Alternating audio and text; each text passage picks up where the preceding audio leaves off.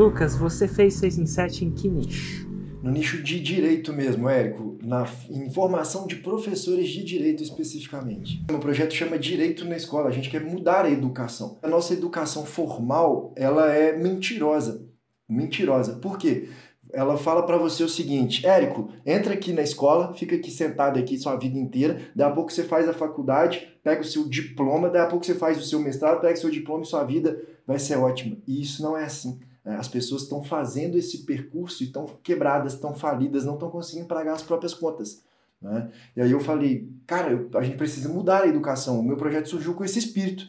Né? E eu vejo, além, além de ser professor de direito, fiz toda, segui a cartilha, tem pós-graduação, tem mestrado, fiz tudo isso e fui parar na educação, né? Faço pedagogia aqui na UFMG, Universidade Pública aqui de Belo Horizonte, para entender esse universo. Achei que eu ia chegar lá e ia aprender muito sobre inovação, tecnologias, metodologias mais avançadas e encontrei uma educação retrógrada, enfadonha, cansativa. Eu comecei a fazer sozinho, né? Porque eu falei, eu vou mudar isso sozinho. Eu já tinha cansado da minha vida, né? Comecei a bater na porta das escolas públicas e falar, posso dar uma aula de direito aqui? Começava a ensinar. Algumas deixavam, outras não. E a coisa foi acontecendo. Daí a pouco, em 2015, fiz, fiz um contrato com o AB, onde a gente começou a levar para o interior de Minas. Aí eu vendia cursos presenciais para capacitar os advogados para serem professores, porque muitos advogados não, não, exatamente porque confiaram no sistema formal de educação e se viram, às vezes, desempregados, se viram não passando em concurso ou passando em concurso e ficando insatisfeitos, que acham que o concurso é a porta mágica, chega lá fica frustrado. E, e é essa a ideia. Né? Então começamos a bater na porta dessas escolas e fomos crescendo o movimento. E isso eu ouvindo o podcast Sacadas de Empreendedor. Eu falei, cara, acho que isso aqui se conecta com o meu trabalho. sou professor, né? então vivo de ensinar. E comecei a ouvir aquele lance. Na época eu não estava nem pensando em curso online, comecei a buscar coisa de empreendedor, que eu estava crescendo o meu projeto, queria algumas dicas, joguei aleatoriamente empreendedor no podcast. Mas eu acho que me dar ordenado ali foi bom, porque eu falei, cara, né, na minha hiperatividade, eu falei, preciso de ir num lugar assertivo aqui, vou seguir. Eu falei, cara, eu tenho que ir pro vídeo. Eu vou pro vídeo, eu vou pro digital. Eu já sabia isso, antes de me formar em direito, eu fazia muitos comerciais de TV para pagar minha faculdade e tudo. Então eu já vi, só que era uma coisa difícil, cara. Você tinha que ter 2 milhões de reais para rodar isso na TV, você tinha que ter câmeras caras. 2017 eu te ouvindo, faz isso, bota o conteúdo. Eu falei, cara, o celular tá na minha mão. E hoje você consegue mandar no seu persona. Eu falei, cara, na hora que eu ouvi isso, você me dizendo, eu falei assim, cara, eu tô com o celular na mão, tem uma ferramenta que consegue mostrar para advogados de 25, que é o meu nicho, de 25 a 45 anos, 50 e poucos anos. Cara, é isso, eu vou aqui cara, eu acho que eu consigo conectar isso aqui no meu movimento, porque estava muito sacrificante, cada cidade, cada semana uma cidade diferente, trazendo muitos advogados e muitos professores de direito, falei, cara, acho que eu consigo talvez transformar isso em digital, 100% digital, vai ficar menos sacrificante e eu posso alcançar outras partes do Brasil, né? porque nós temos mais de 5 mil municípios.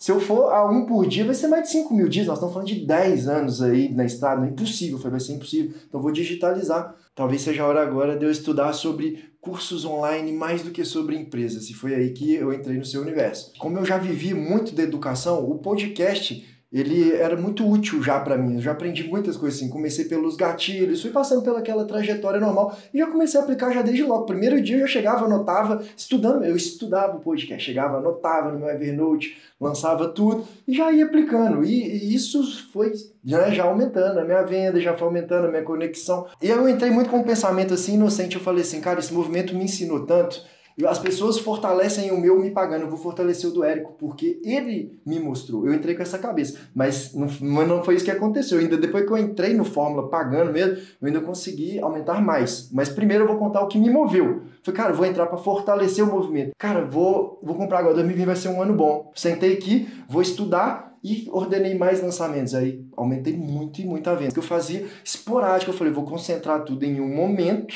né, que é o que o Fórmula ensina Falei, vou fazer lançamentos diversos, né? Consegui compreender que existem vários tipos para momentos diferentes.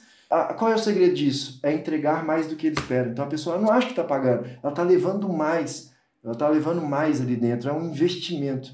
E aí comecei, aí muitos vinham, né, do concurso frustrado, da advocacia frustrada, né, confiaram no sistema educacional, se frustraram e falaram, cara, eu quero ser professor, eu quero mudar o mundo. E aí comecei a ter pessoas se profissionalizando. Então 2020 eu fiz em janeiro, fiz né, em um ano aqui. Eu vendi até 2020, falando em números assim, aberto para as pessoas, até 2020 eu não tinha vendido talvez um pouco mais de um milhão de reais de receita total, assim, de todos os cursos.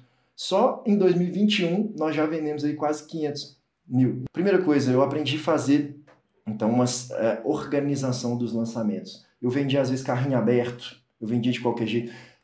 Essa organização é legal, é um manualzinho, né? Eu, eu como vocês viram, né? Eu quis fazer do meu jeito sempre, bater na cabeça, e é óbvio que essa história pareceu curta aqui, mas não é curta, você dar muita cabeçada, você erra. Um recado para educadores, novamente, né? Eu preciso ensinar isso para essas pessoas. Cara, não é só sobre vender, meter dinheiro no bolso, né? Por exemplo, porque o, o movimento do Érico me ensinou a fazer uma coisa que antes eu, acertava local, hoje eu acerto Brasil, e daqui a pouco pode ser uma matéria a mais na escola que vai mudar um Brasil inteiro. Gente, é sobre mudar vidas, é sobre transformar as coisas, é sobre fazer o seu sonho valer mais, é sobre sonho, é sobre transformação, é sobre alcance. A educação precisa de entender isso. Não é só sobre dinheiro. Isso é uma cabeça antiga. Gente, abre a cabeça pro novo. Abre a cabeça pro novo.